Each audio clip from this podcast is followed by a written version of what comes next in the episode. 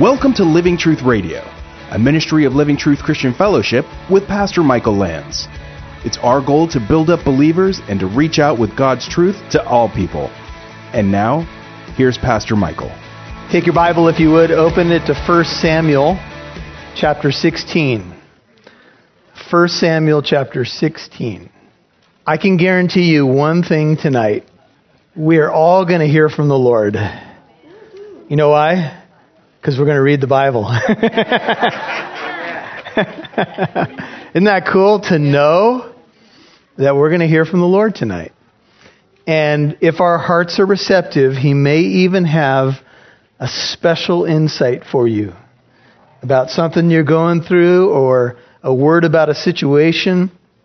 That's kind of how God works in my life. When I'm trying to navigate situations and understand what to do, how to respond, which way to go, it's 99% of the time for me, it's something in the Bible that leaps off the page that answers uh, something I'm going through, or just gives me another insight about God and how I can trust Him more. So, this is one of these incredible chapters. It's probably what I would call a benchmark chapter, not only because it's the first mention of David specifically in the Bible, and also because it's the man after God's own heart, but there's something else that God says in this chapter about seeing things how He sees them.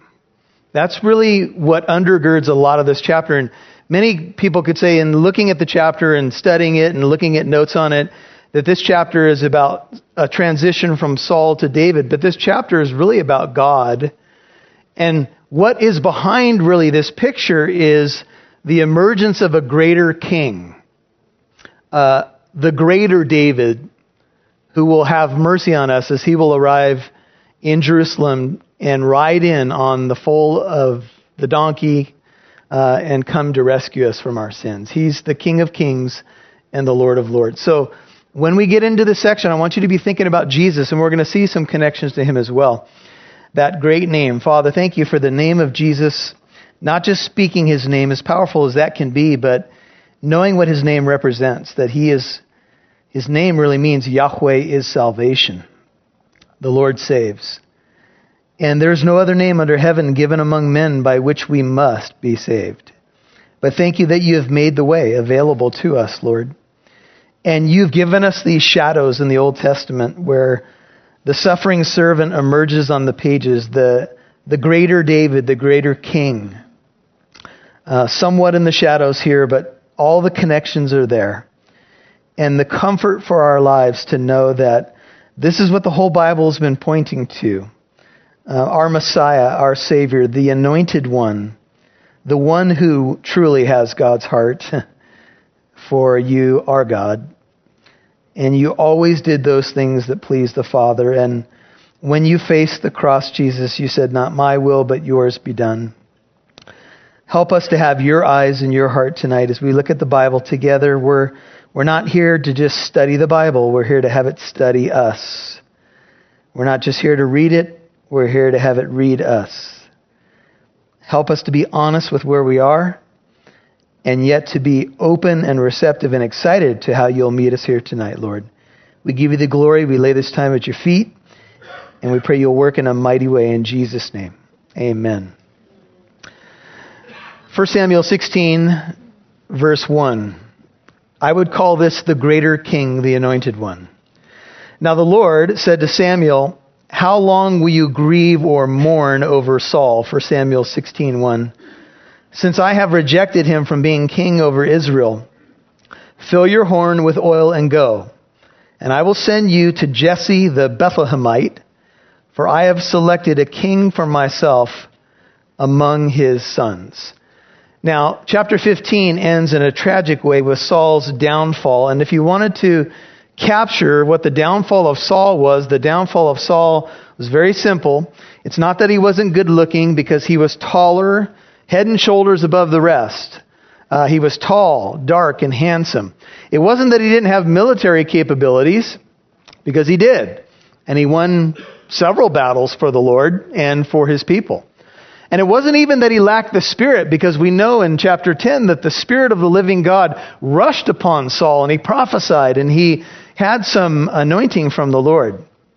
But in key moments of his life, he lacked faith. See, faith is believing God and doing something.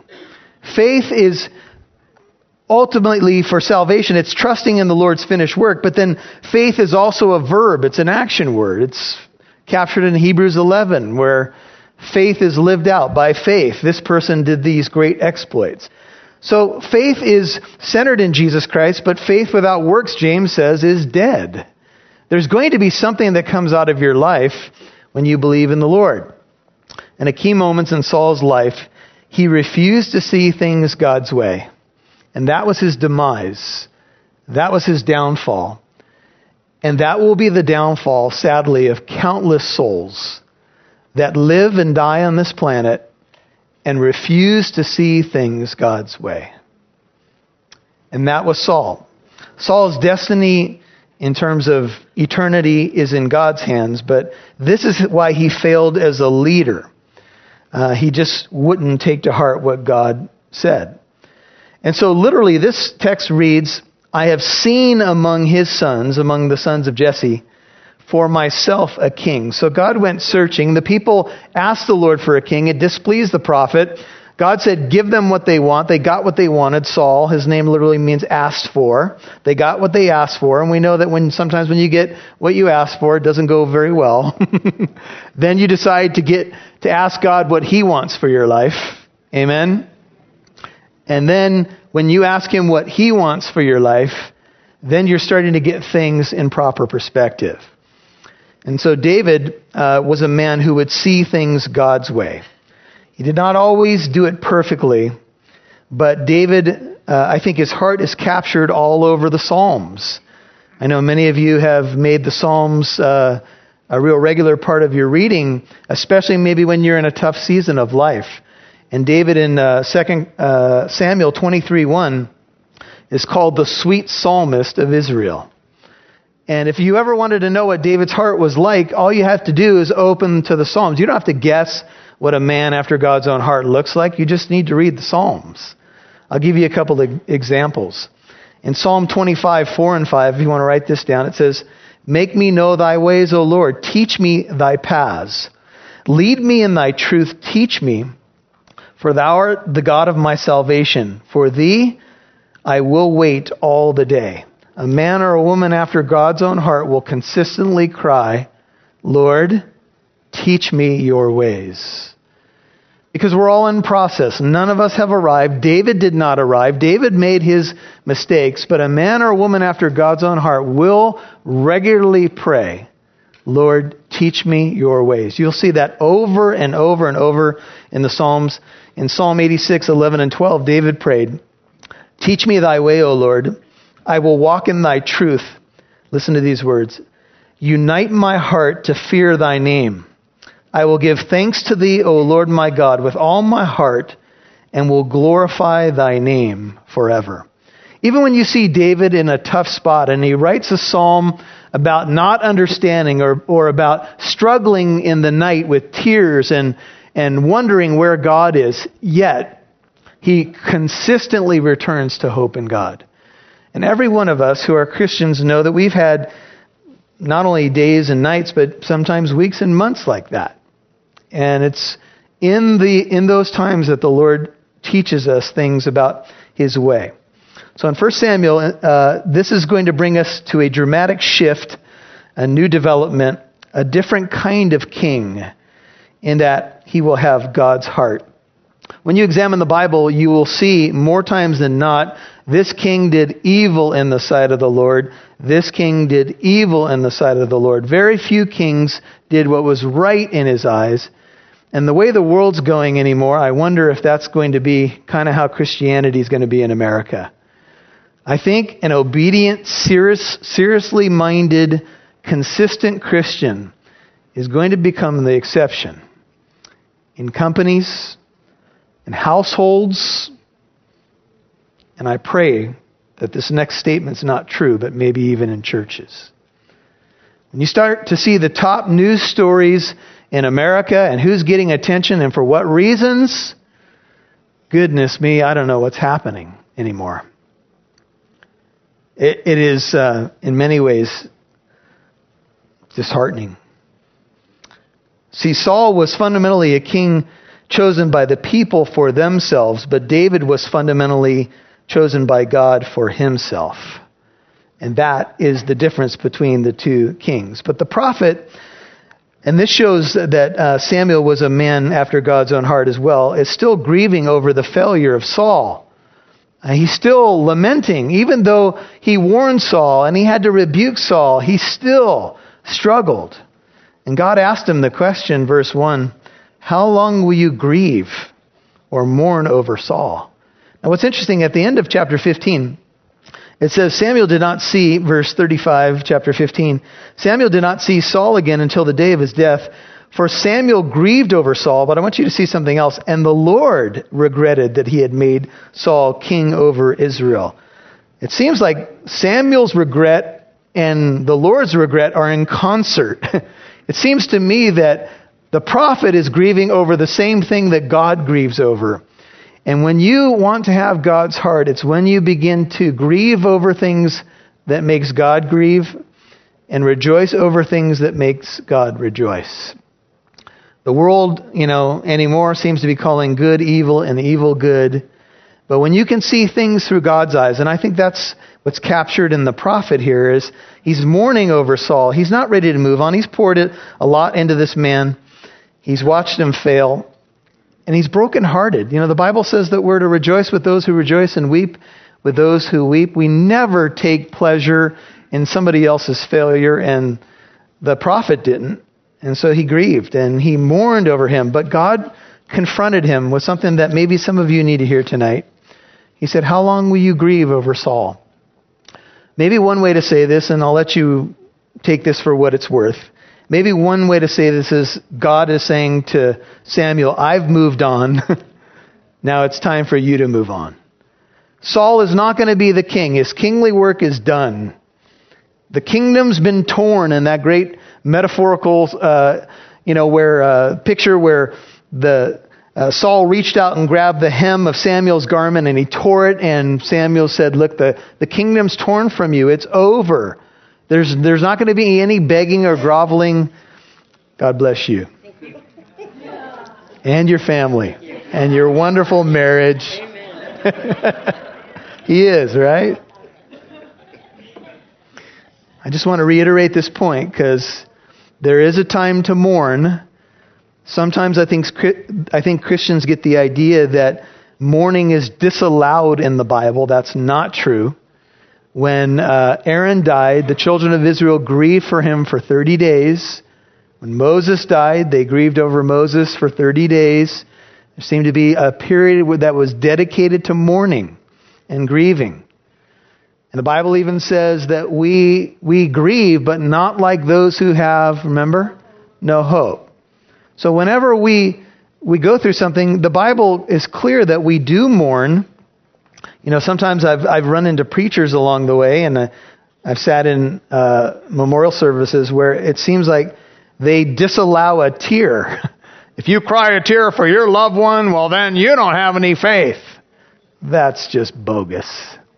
God gave you tear ducts for a reason.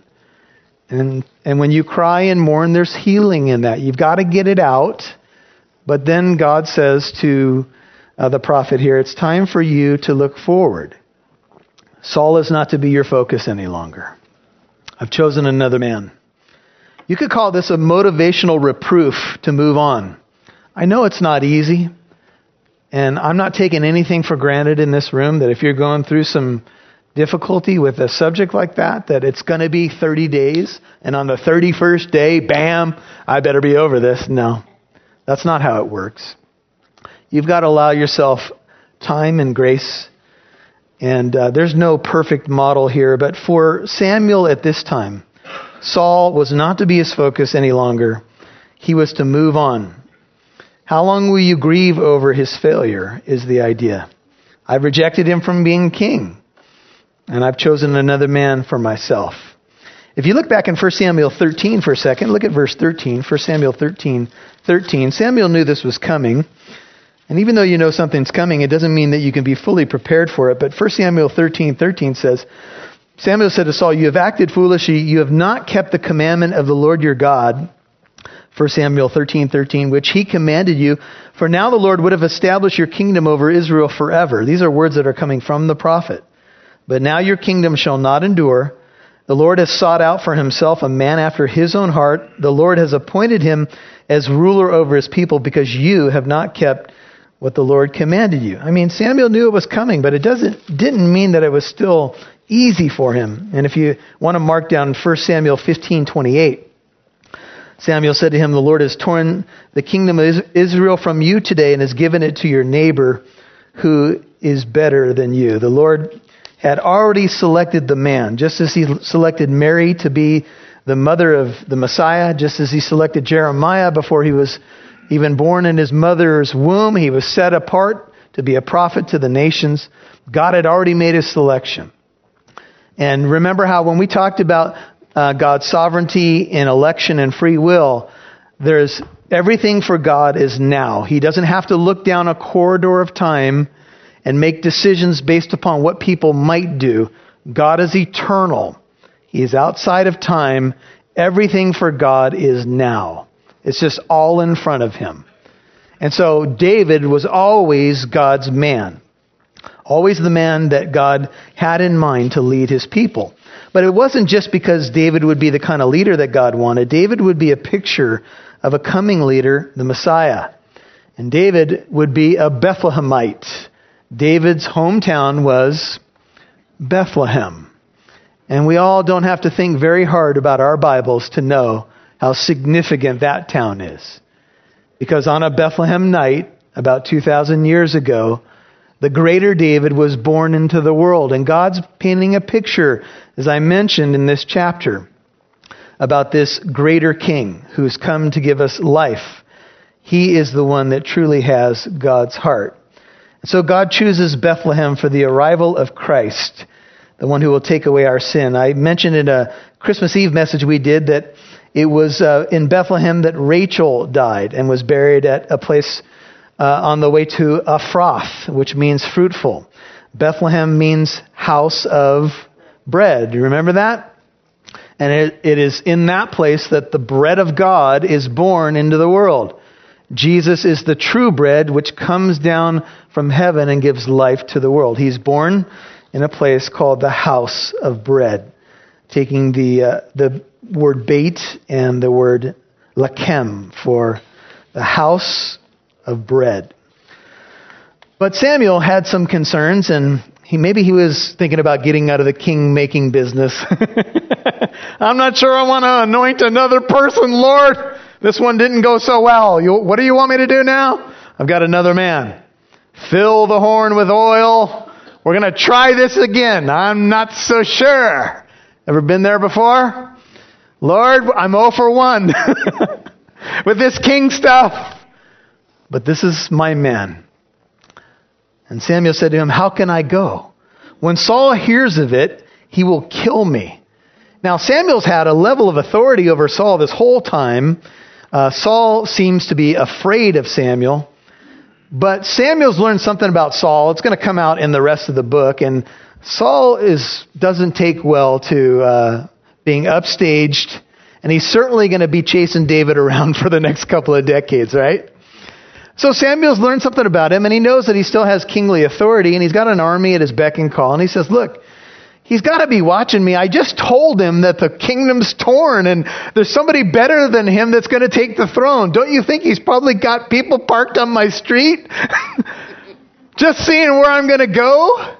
Hidden cameras. I mean, I'm a dead man. I can't go anoint somebody now. This guy's nervous. He's, he's already been told from my lips that he's done. And you want me to do what now?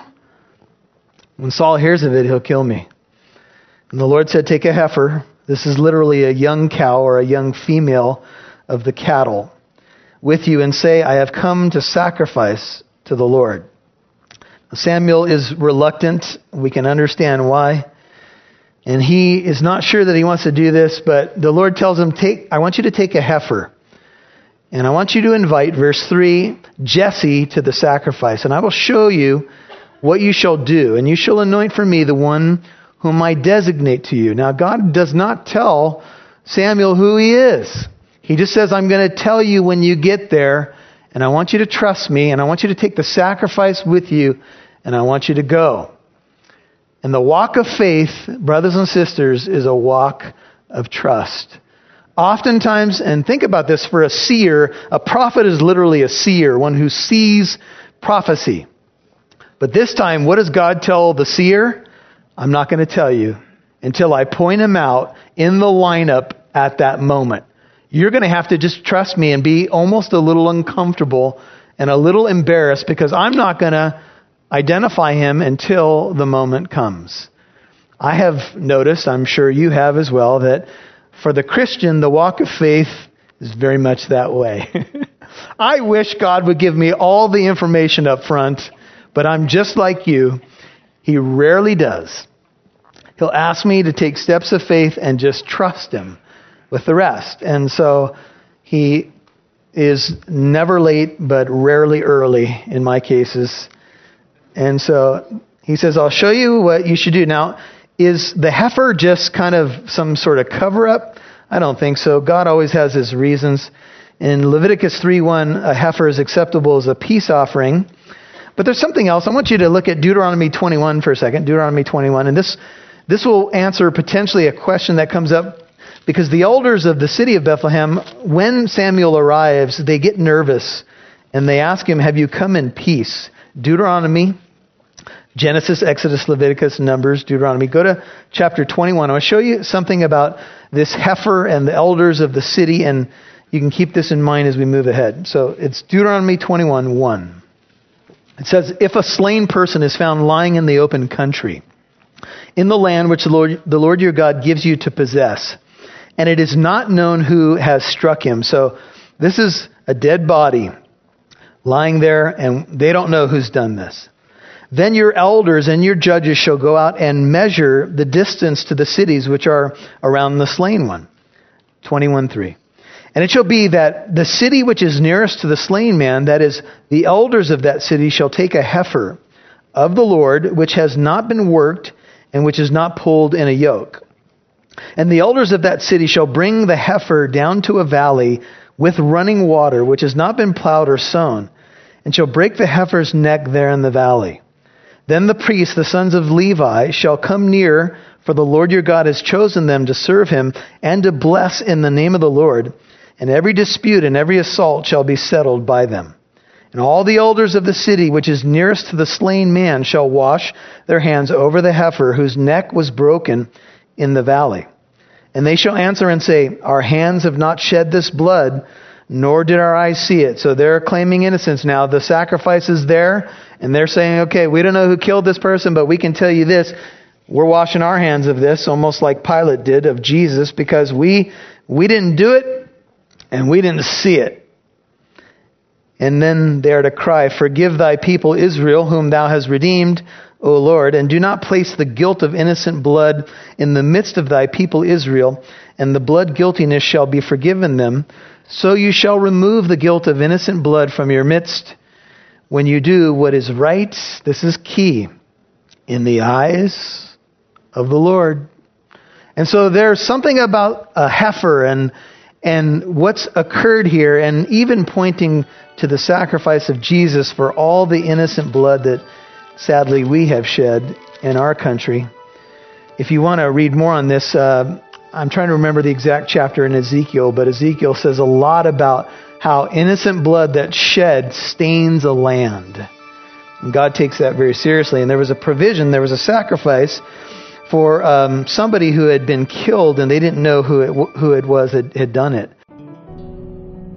Hey, this is Pastor Michael. Thank you for listening to Living Truth Radio today. Excited that you've joined us.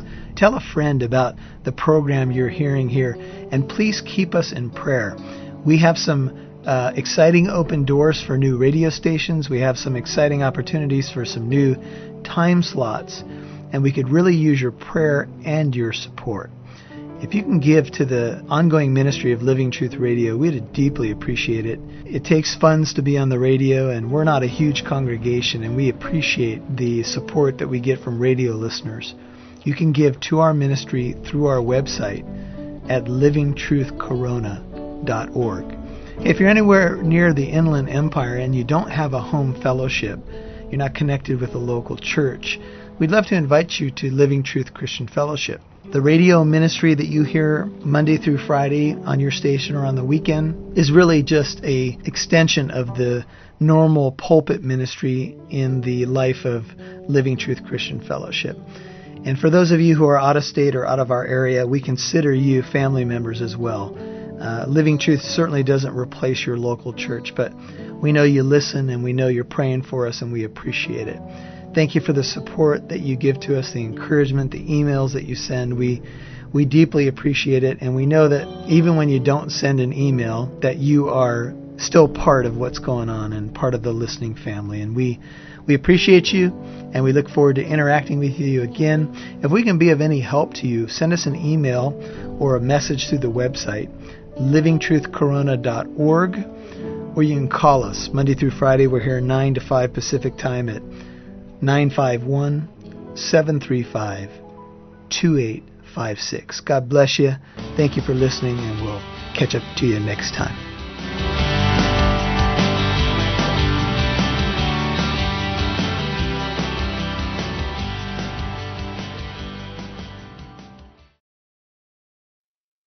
Thank you for listening to today's program. Our mission is to get the truth of God's Word out. This is our passion. We want to impact as many people as possible, and we have an opportunity to expand this radio program, and we need you, the listener, to partner with us in prayer and in giving. You can give to our ministry through our website at livingtruthcorona.org. That's livingtruthcorona.org. Hey, I want to invite you to visit our website at livingtruthcorona.org to get more familiar with our church fellowship. If you live in the Inland Empire and don't have a church home, come and worship with us. We have a wonderful church family that meets here in the city of Corona. Our service times are 9th and 11:15 a.m. You can get more information about that at the website. That's livingtruthcorona.org. God bless you. Thank you for listening to today's program. If you'd like to listen to this message again, learn more about our church in Corona, or to access archived messages, go to livingtruthradio.org and click on the Church tab. You can follow us on Instagram at Living Truth Corona, or download the Living Truth Christian Fellowship app on Apple and Android devices. Living Truth Radio is a listener supported ministry.